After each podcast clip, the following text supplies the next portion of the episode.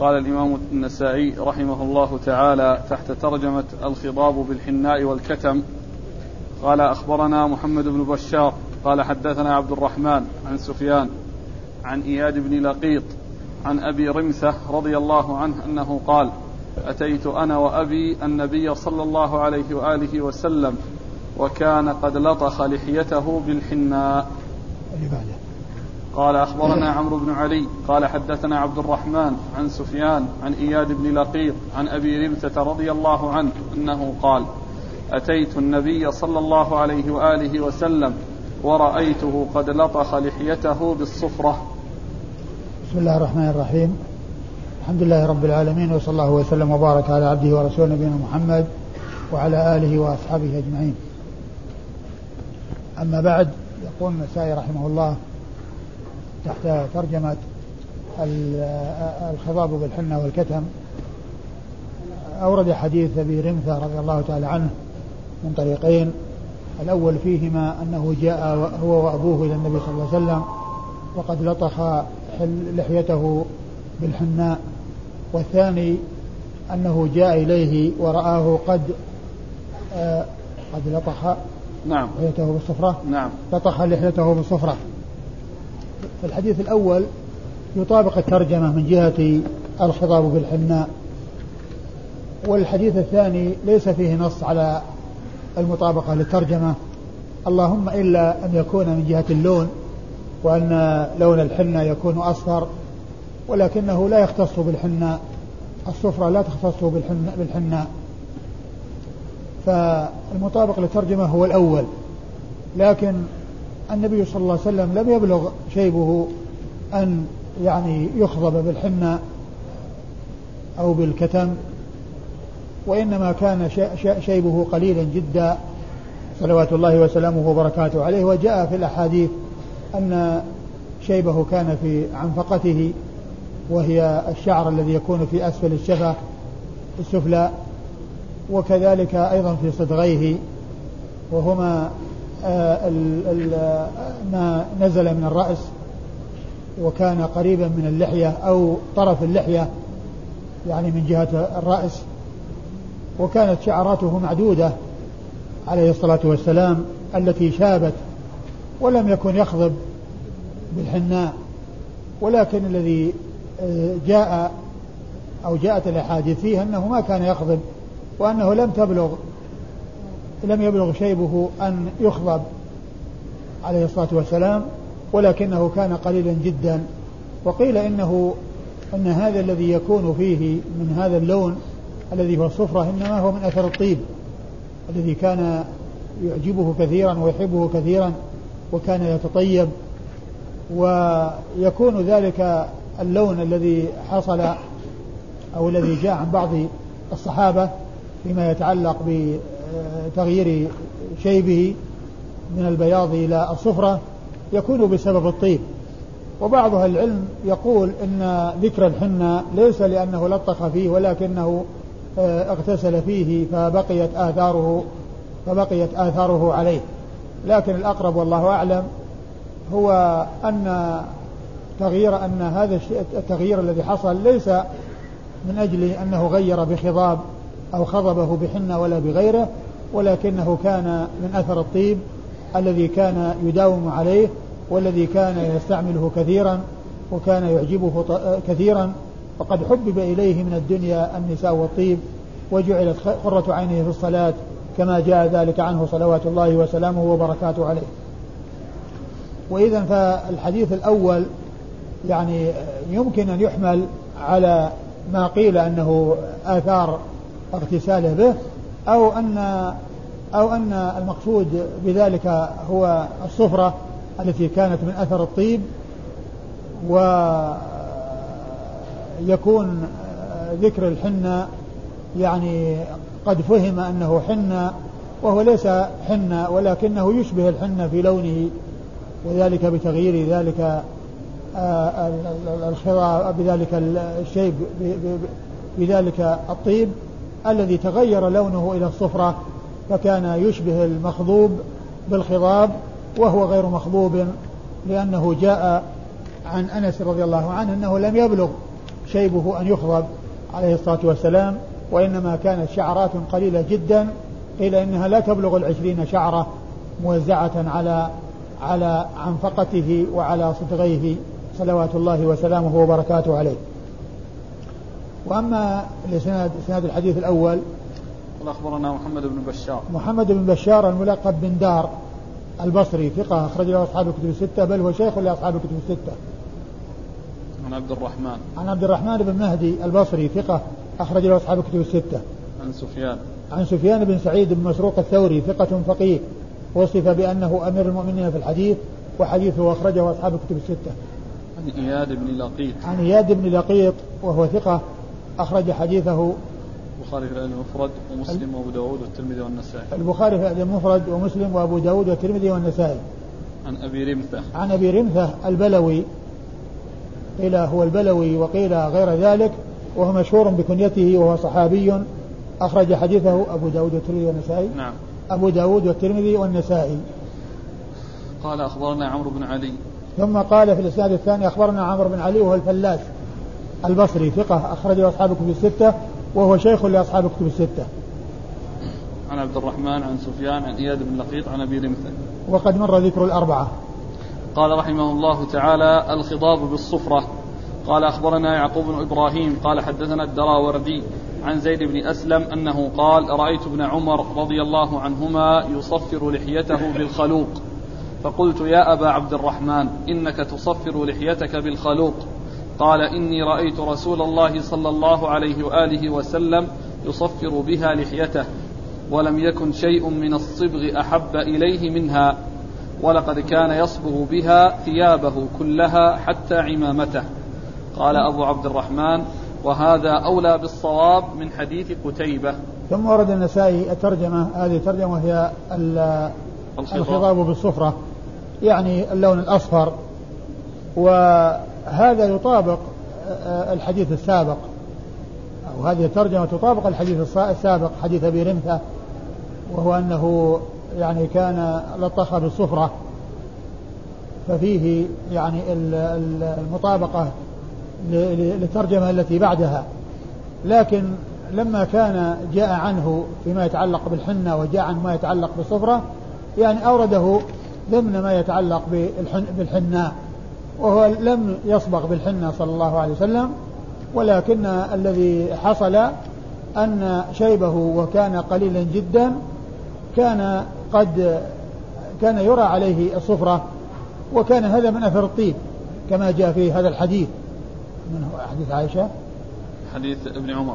حديث ابن عمر رضي الله تعالى عنهما أنه كان يخضب لحيته بالخلوق بالخلوق؟ كان يصفر لحيته نعم كان يصفره. يعني يجعل لونها أصفر بالخلوق وهو نوع من الطيب يعني فيه صفرة. ف ولما سئل عن ذلك قال رأيت النبي صلى الله عليه وسلم يفعل ذلك يعني يصفر شيبه به يعني بهذه الصفرة. وهذا يبين لنا ويدلنا على أن الصفرة التي جاءت في حديث أبي هريرة تحمل على هذا المعنى أنها كانت بالطيب. الذي كان آه، آه، يجعله على لحيته فيتغير يعني لون شيبه وشعرات شيبه القليلة جدا بهذا بهذا اللون الأصفر الذي هو من أثر الطيب المحبب إلى رسول الله صلى الله عليه وسلم. قال وكان يحب أن يصبغ بها وكان يصبغ بها ثيابه حتى عمامته. المقصود من ذلك أنه يجعل معها شيء من الطيب يعني مع الماء الذي يعني آه، يغسل به يعني آه، شيئا من الطيب حتى يعني يكون فيها رائحة طيبة صلوات الله وسلامه وبركاته عليه. وإذا فهذا الحديث يبين لنا أن ما جاء من ذكر الحنة أنه آه، محمول على اللون الذي هو لون الحنة وذلك من أثر الخلوق الذي كان يصفر به صلى الله عليه وسلم لحيته أي أنه يجعله عليها فتكون تلك شعرات البيض آه، يتغير لونها بما يعلق بها وما يصير عليها من ذلك الخلوق الذي هو الطيب آه، بلونه ذلك الأصفر الذي يتحول عن البياض إلى الصفرة. ثم قال هذا أولى بالصواب من حديث قتيبة. وحديث قتيبة غير موجود وقال المحشي إنه في السنن الكبرى ولم أرى في السنن الكبرى يعني آه ذكر ذلك ولكنه جاء في إسناد بعد هذا الحديث في السنن الكبرى وعن ابن عمر نفسه وهو مختصر وهو بمعناه عن آه عن أبي قتيبة وهو شيخ لشيخه شيخ لأحد شيوخه فيه أبو قتيبة يعني في شيوخ شيوخه. أو في أحد شيوخ شيوخه. فلا أدري يعني قول المحشي أنه في السنة الكبرى هل هو ليس في النسخة التي مطبوعة والتي ليس فيها ذكر حديث عن قتيبة في هذا المعنى أو أن فيه يعني شيء من الوهم يعني من ذكر أبي قتيبة قتيبة بدل أبي قتيبة الذي هو من طبقة الشيوخ شيوخ النسائي وليس شيخا للنسائي لأن الحديث الذي بعد هذا الحديث هو فيه أبو قتيبة وقد جاء بعده في السنة الكبرى أن هذا أولى بالصواب من الذي قبله أولى بالصواب من الذي قبله. يعني وهذا يعني غير واضح لأن الذي قبله هو الذي قال عنه النسائي هو أولى بالصواب من حديث قتيبة. يعني فجعل في آخر الحديث الطويل الذي حديث ابن عمر الذي يطابق ما في السنن الصغرى قال وهو أولى بالصواب من حديث قتيبة. وفي الكبرى نفس الكلام يعني أولى من حديث قتيبة ثم ذكر الحديث الثاني الذي هو مختصر من هذا الحديث وقال في آخره وهو أولى بالصواب من الذي قبله.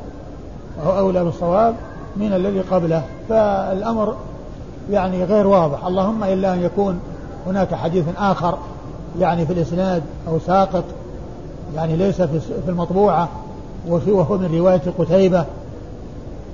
لا ندري. الله تعالى أعلم. نعم أو تكون عبارة النظامية أولى بالصواب. آه بس ال ال الشيء الذي آه يعني يشكل على هذا أن السنن الكبرى فيها الحديث هذا الذي فيه ذكر في آخره أولى من حديث قتيبة وجعل في آخره أولى من حديث قتيبة في الكبرى.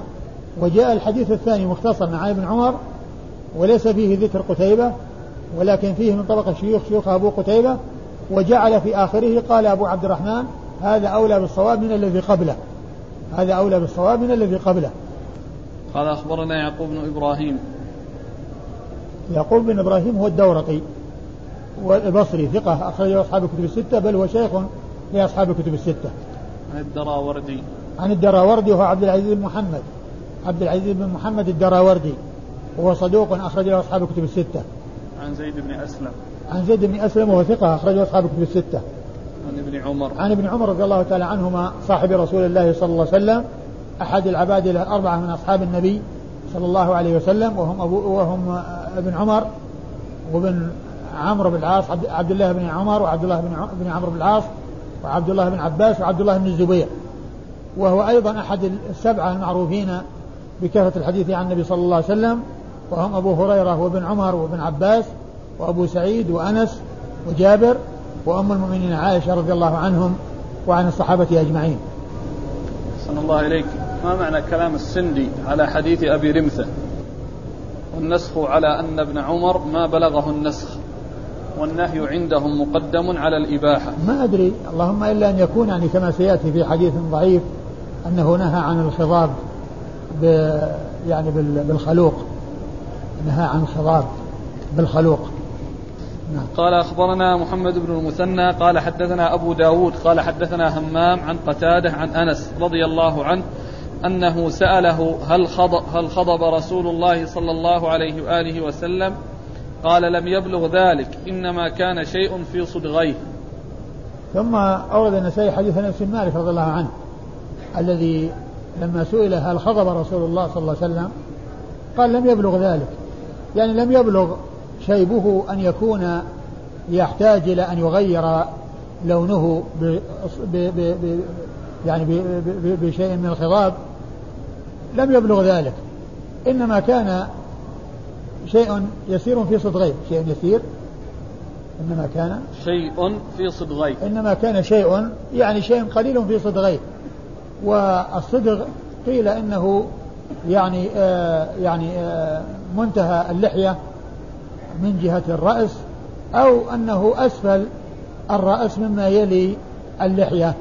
يعني كان شعره قليلا جدا وكان في صدغيه وجاء في بعض الروايات أنه في العنفقة وهي والعنفقة هي الشعر الذي بأسفل الشفة الزمرة من الشعر التي في أسفل الشفة هذه هي العنفقة. والصدغين هي يعني طرف اللحية من جهة الرأس أو أسفل الرأس من جهة اللحية. قال أخبرنا محمد بن المثنى. محمد بن المثنى أبو موسى العنزي الملقب بالزمن البصري ثقة أخرجه أصحاب الكتب الستة بل هو شيخ لأصحاب الكتب الستة روى عنه مباشرة بدون واسطة عن أبي داود عن أبي داود هو سليمان بن داود الطيالسي ثقة أخرجه البخاري تعليقا ومسلم وأصحاب السنن عن همام عن همام ابن ابن يحيى وهو ثقة ربما وهم أخرج حديث أصحاب الكتب الستة. عن قتادة. عن قتادة من دعامة السدوسي البصري وهو ثقة أخرجه أصحاب الكتب الستة. عن أنس بن مالك رضي الله عنه صاحب رسول الله صلى الله عليه وسلم وحديثه أخرجه أصحاب الكتب الستة وهو أحد السبعة المعروفين بكثرة الحديث عن النبي صلى الله عليه وسلم. ويتبين من الحديث أن أو يجمع بينه وبين ما تقدم من أنه هنا لم يقضب أو لم يبلغ أن يقضب وإنما كان شيء قليل وما جاء من أنه خضب يحمل على أن على أنه ما خضب بشيء يغير اللون. ولكنه كان يستعمل الطيب والطيب يؤثر في لحيته صلى الله عليه وسلم فيت... فبذلك يتم التوفيق بين الروايات التي فيها أنه خضب أو أنه لم يخضب. وحديث ابن عمر المتقدم أنه خضب بالخلوق والخلوق نوع من الطيب من الطيب وغير لونه إلى الصفرة.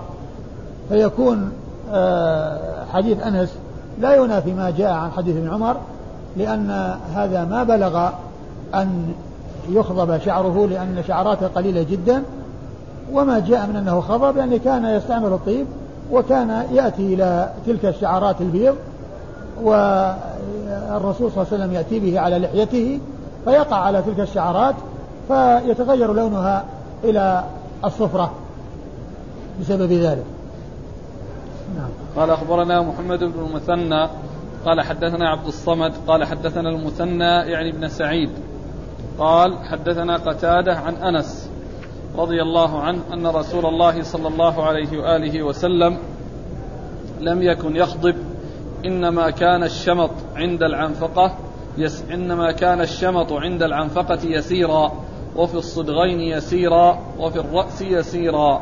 ثم ورد النسائي حديث أنس وأن النبي صلى الله عليه وسلم لم يكن يخضب وإنما كان الشعر يسيرا عند العنفقة وفي الصدغين وفي الرأس. يعني فكان قليلا جدا لم يصل إلى حد أن يصبغ. نعم. قال أخبرنا محمد بن المثنى عن عبد الصمد. محمد المثنى مر ذكره. عبد الصمد هو بن عبد الوارث العنبري ثقة أخرج له أصحاب الكتب الستة. عن المثنى يعني ابن سعيد. عن المثنى يعني ابن سعيد هو الضبعي وهو ثقة أخرج له أصحاب الكتب. أخرج له أصحاب الكتب الستة. عن قتادة عن أنس. عن قتادة عن أنس وقد مر ذكرهما. قال أخبرنا محمد بن عبد الأعلى قال حدثنا المعتمر قال سمعت الركين يحدث عن القاسم بن حسان عن عمه عبد الرحمن بن حرملة عن عبد الله بن مسعود رضي الله عنه أن النبي صلى الله عليه وآله وسلم كان يكره عشر خصال الصفرة يعني الخلوق وتغيير الشيب وجر الإزار والتختم بالذهب والضرب بالكعاب والتبرج بالزينة لغير محلها والرقى إلا بالمعوذات وتعليق التمائم وعزل الماء بغير محله وإفساد الصبي غير مح... محرمه. غير محرمه. محرمه. غير محرمه. غير محرمه. ثم ورد النسائي حديث عائشة. عبد الله بن مسعود. حديث عبد الله بن مسعود رضي الله تعالى عنه أن النبي صلى الله عليه وسلم كان يكره عشر خصال. الخضاب؟ نعم. الصفرة يعني الخلوق. الصفرة يعني الخلوق. يعني كونه يصفر بالخلوق. وهذا يعارض ما تقدم عن ابن عمر رضي الله تعالى عنه وذاك أصح وذلك هو الصحيح لأنه كان يصفر بها لحيته. وحديث أبي رمثة الذي كان كان يلطخ بالصفرة يعني بذلك الخلوق الذي جاء في حديث ابن عمر. والحديث هذا الذي هو حديث حديث عبد الله بن مسعود ضعيف. ولهذا فيه ما يخالف يعني بعض الأحاديث الصحيحة يعني كالذي ك... ك... ك... هذه الفقرة الأولى أو الخصلة الأولى من الخصال العشر التي أنه يكره الصفرة يعني الخلوق. نعم. أيوة. وتغيير الشيب. وتغيير الشيب يعني بغير السواد. بغير تغيير الشيب يعني بغير السواد فإنه آه، تغيير الشيب بالسواد. يعني هذا هو الذي يكرهه. وأما بغير السواد فإنه جاء عنه أحاديث كثيرة تدل عليه. وإذا كان المقصود التغيير بالتغيير مطلقا آه، فإنه مخالف للأحاديث الكثيرة التي جاءت. وإن كان محمولا على السواد فيكون مطابقا للأحاديث الصحيحة التي تدل على النهي إلا النهي عن التغيير بالسواد. وأما في غير السواد فقد جاءت الأحاديث الكثيرة الثابتة عن رسول الله صلى الله عليه وسلم بتغييره لكن بغير السواد. أيوة. وجر الإزار. وجر الإزار الذي هو الإسبال لأن هذا من الأمور المحرمة. نعم. والتختم بالذهب. والتختم بالذهب وهذا كذلك من الأمور المحرمة ثابتة عن رسول الله صلى الله عليه وسلم. وهذا بالنسبة للرجال وأما بالنسبة بالنسبة للنساء فهو مباح. نعم. والضرب بالكعاب. والضرب بالكعاب وقالوا إن هذا يعني من النرد الذي هو يعني ال يعني آه الذي هو قمار وهو يعني جاء فيه أحاديث. تدل على تحريمه الذي هو النرد. نعم. والتبرج بالزينة لغير محلها. والتبرج بالزينة لغير محلها يعني لغير المحا... لغير آه، الزوج. وكونها تكون للأجانب وأنه يتزين أو تزين المرأة للأجانب وأن تري المرأة يعني محاسنها للأجانب وتزين فإن هذا من الأمور المحرمة. أيوه. والرقى إلا بالمعوذات. والرقى إلا بالمعوذات وما يشبهها يعني من الذكر ومن آه، القرآن. يعني والرقى بغير المعوذات وغير ذكر الله عز وجل من أمور يعني غير صحيحة أو أمور غير سائغة أو أمور غير معروفة يعني بأن تكون يعني فيها يعني طلاسم أو أشياء يعني غير لا تعرف فإن هذا من مما هو محرم. ولهذا الرسول قال لا بأس بالرقى ما لم تكن شركا. يعني ما لم تكن يعني أشياء محرمة. أما إذا كانت مباحة كأن تكون بالقرآن أو بذكر الله عز وجل أو بالدعوات والأدعية وما إلى ذلك فهذا هو المشروع وهذا هو السائغ وتعليق التمائم. وتعليق التمائم وهي خرزات أو أشياء تعلق من أجل دفع العين يعني بها يعتقدون أنها تدفع بها العين وكذلك أيضا تعليق التمائم مطلقة يعني سواء كانت من خرزات أو غير خرزات. وحتى يعني ما كان من القرآن وجعل في جلد وخيط عليه فإن ذلك لا يجوز على القول الصحيح من أقوال أهل العلم في ذلك لأن هذا داخل تحت العموم. وأيضا آه، تحت عموم النهي ومن ذلك قوله صلى الله عليه وسلم من تعلق تميمة فلا تم الله له. ولأن تعليق القرآن يعني في أعناق الأعناق ولا سيما الصبيان فيه إهانة له وفيه تعريضه للإهانة وتعريضه للنجاسة وتعريضه لأن يكون الإنسان على هيئة غير حسنة وتعريضه لأن يدخل به في بيت الماء وغير ذلك من المحاذير التي تترتب على ذلك. نعم. وعزل الماء بغير بغير محله. وعزل الماء بغير محله محله يعني العزل الذي هو عن استقراره في الرحم وعن كونه ينزل في الرحم الذي هو المني عند الجماع بأن يعني يعزل. وهذا جاء ما يدل عليه عن حديث أبي سعيد الصحيح كنا نعزل والقرآن ينزل لو كان شيء ينهى عنه لنهانا عنه القرآن. وكانوا يعزلون عن الإماء كانوا يعزلون عن الإماء مخافة أن يحملن لأنهن إذا حملن صرن أمهات أولاد فلا يتمكن من بيعها فهو يريد أن يستمتع بها ويعزل حتى يتمكن من بيعها إذا أراد أن يبيعها لأنها لو حملت صارت أم ولد وعند ذلك لا يتمكن من بيعها. وبالنسبة للحرائر قالوا لا يعزل عنهن إلا بإذنهن لأن لهن حق في الوطن وهذا هو المقصود به. نعم.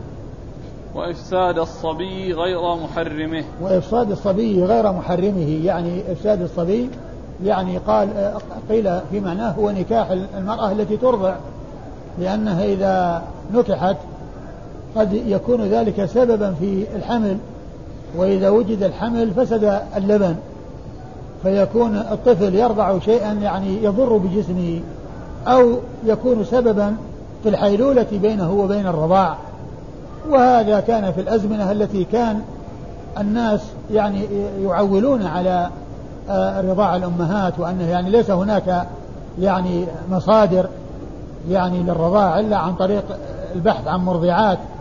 وأما في هذا الزمان فقد وجدت يعني هذه ال ال الأنواع من الحليب التي آه، يكون فيها العوض عند الحاجة. وإن كان لبن الأم لا يماثله شيء وهو أحسن ما يكون للطفل كما هو معروف عند الأطباء وعند غيرهم. لكن يعني آه، لا يمنع من ذلك. ولهذا قال غير محرمه غير محرمه. يعني هذا الشيء الذي هو يعني نكاح التي ترضع لا بأس به ليس بحرام.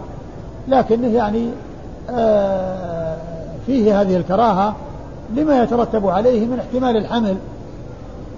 والحديث يعني آه، غير ثابت نعم الاسناد قال أخبرنا محمد بن عبد الأعلى محمد بن عبد الأعلى هو الصنعاني ثقة أخرج حديث مسلم وأبو داود في القدر والترمذي والنسائي وابن ماجه عن المعتمر عن المعتمر بن سليمان بن طرخان التيمي ثقة أخرجه أصحاب الكتب الستة.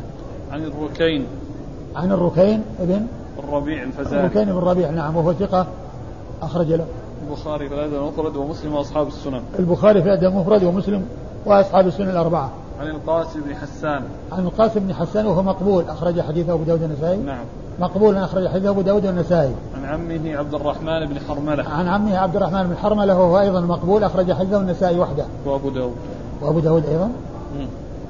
لا لا لعلها النسائي وحده لأن فيه اثنين عبد الرحمن بن حرملة هو الثاني هما اثنان لكن الأول صدوق ربما أخطأ. أخرج له مسلم وأصحاب السنن إيه لكن هذا بالدرجة المرتبة الرابعة الدرجة الرابعة. هذا الثالثة الثالثة؟ إيه. هذا اللي هو هذا؟ عبد الرحمن بن حرملة الكوفي مقبول. أيوة. من الثالثة أبو داود والنسائي. أبو داود والثاني هذاك من السادسة. اللي هو؟ عبد الرحمن بن حرملة بن عمرو بن سنة. هذا الثاني؟ اي هذا اللي من السادسة؟ اي من السادسة والأول من الثالثة؟ إي نعم. في غيرهم؟ هذه نسخة اللي معك بالأشبال بالأشبال وين؟ وين الثاني؟ راح المنتهى يعني ذاك من السادسة اللي هو الثاني؟ إي. وهذا اللي هو عبد الرحمن الحرمي صدوق ربما أخطأ. هذا السادسة. أيهم اللي السادسة؟ عبد الرحمن بن حرملة صدوق ربما أخطأ من السادسة اخرج له مسلم وأصحاب السنة طيب ما يكون هذا؟ طيب الثاني أيوة الثاني. مقبول اخرج له أبو داود النسائي. أيضا أبو داود النسائي؟ إيه. إيه طيب. أنا كنت أظنه النسائي وحده أبو داود والنسائي يعني هذا اللي هو اللي هو الثاني الذي من من الدرجة الثالثة أخرج حديث أبو داود النسائي. كنت أظنه النسائي وحده عن عبد الله بن مسعود.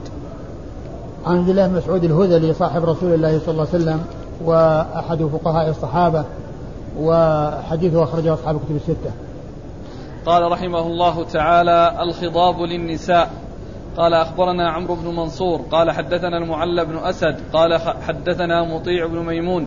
قال حدثتنا صفية بنت عصمة عن عن عائشة رضي الله عنها أن امرأة مدت يدها إلى النبي صلى الله عليه وآله وسلم بكتاب فقبض يده فقالت يا رسول الله مددت يدي إليك بكتاب فلم تأخذه فقال إني لم أدري أيد امرأة هي أو رجل فقالت بل يد امرأة لو كنت قال لو كنت. ما في قال. لا يعني لو كنت. آه. لو كنت امرأة لغيرت أظفارك بالحناء. آه ثم ورد النسائي الخطاب للنساء. الخطاب للنساء يعني الخطاب بالحنة للنساء. يعني وأن النساء يخضبن بالحنة وبخلاف الرجال فإنهم لا يخضبون لأنه من التزين ومن الجمال ومن الزينة التي تليق بالنساء ولا تليق بالرجال. ولا يستعمل ذلك الرجال إلا للدواء. وعلاج إذا كان يعني الأمر يتطلب علاجا بالحنة فلهم ذلك للعلاج لا للزينة والتجمل لأن هذا من من من من, من صفة النساء ومن زينة النساء وليس من زينة الرجال أو للرجال أن يتزينوا به ويتجملوا به. أورد النسائي حديث عائشة. عائشة رضي الله عنها أن امرأة مدت يدها بكتاب تناوله النبي صلى الله عليه وسلم فقبض يده فقالت آه إيش؟ مددت يدي إليك بكتاب فلم تأخذه. نعم مددت يدي إليك بكتاب فلم تأخذه قال آه، آه، أهي يد رجل أو امرأة؟ قالت بل يد امرأة. فقال لو كنت لو ك لو كانت؟ لو كنت. لو كنت امرأة؟ نعم لغيرت لغيرت أظفارك بالحناء. وهذا محل الشاهد. لو كنت امرأة لغيرت أظفارك بالحناء يعني أن هذا من صفة النساء وأن هذا من طبيعة النساء وهذا من الأمور الخاصة بالنساء التي ينبغي للنساء أن تتجمل يعني يعني لأزواجهن وأن تغير أظفارهن يعني بالحناء بحيث يعني آه، تختلف لونها عن لون الرجال. و ومحل الشاهد منه كما قلت هو ما جاء في آخره. آه، وكون النبي صلى الله عليه وسلم قبض يده وقال إنه لا يدري يد رجل أو امرأة لعله ما طلع يعني ما رأى يعني الذي الذي تقدم به وإنما رأى اليد الممدودة. رأى اليد الممدودة فكف. ولما قالت له إنها امرأة قالت قال لو كنت امرأة لغيرت يعني حتى تتميز عن عن الرجال نعم قال أخبرنا عمرو بن منصور عمرو بن منصور النسائي ثقة أخرج حديث النسائي وحده. عن المعلى بن أسد. عن المعلى بن أسد وهو أخو بهز بن أسد العمي وهو ثقة أخرج حديثه. أصحاب الكتب إلا أبا داود فأخرج له في آه، القدر. أصحاب الكتب الستة إلا أبا داود فأخرج له في القدر ولم يخرج له في السنن. عن مطيع بن ميمون. عن مطيع بن ميمون وهو لين الحديث. وهو لين الحديث أخرج حديثه. أبو داود النسائي. أبو داود والنسائي.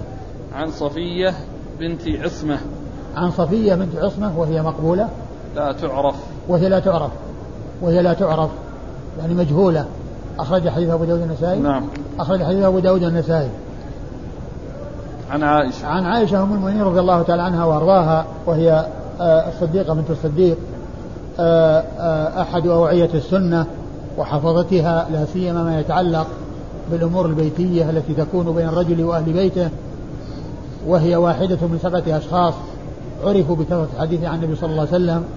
وفي الإسناد يعني آه، هذان الشخصان أحدهما لين الحديث والثاني آه، المرأة التي قال ابن حجر أنها لا تعرف والحديث حسنه الألباني ولعله يعني آه، من غير هذه الطريق يعني أنه لأشياء أخرى غير هذا الطريق وحده. نعم. فيه دليل على أن يد المرأة ليس ليست بعورة؟ نعم فيه دليل لكن إذا كان أنها فيها يعني جمال ويخشى منها الفتنة فعليها أن تسترها وإلا في الأصل أنها ليست عورة لأنها تناول بها وتأخذ وتبيع وتشتري وتعطي لكن إذا كان فيها يعني جمال فعليها أن تغطيها لأن بعض الأيدي يكون فيها جمال يعني جمال عظيم يعني في هيئتها وشكلها ويعني صفتها فإذا كان يترتب عليها فتنة فعليها أن تغطيها وإذا كان ما يترتب عليها ودعت الحاجة إلى المناولة فيها لا بأس بذلك ها؟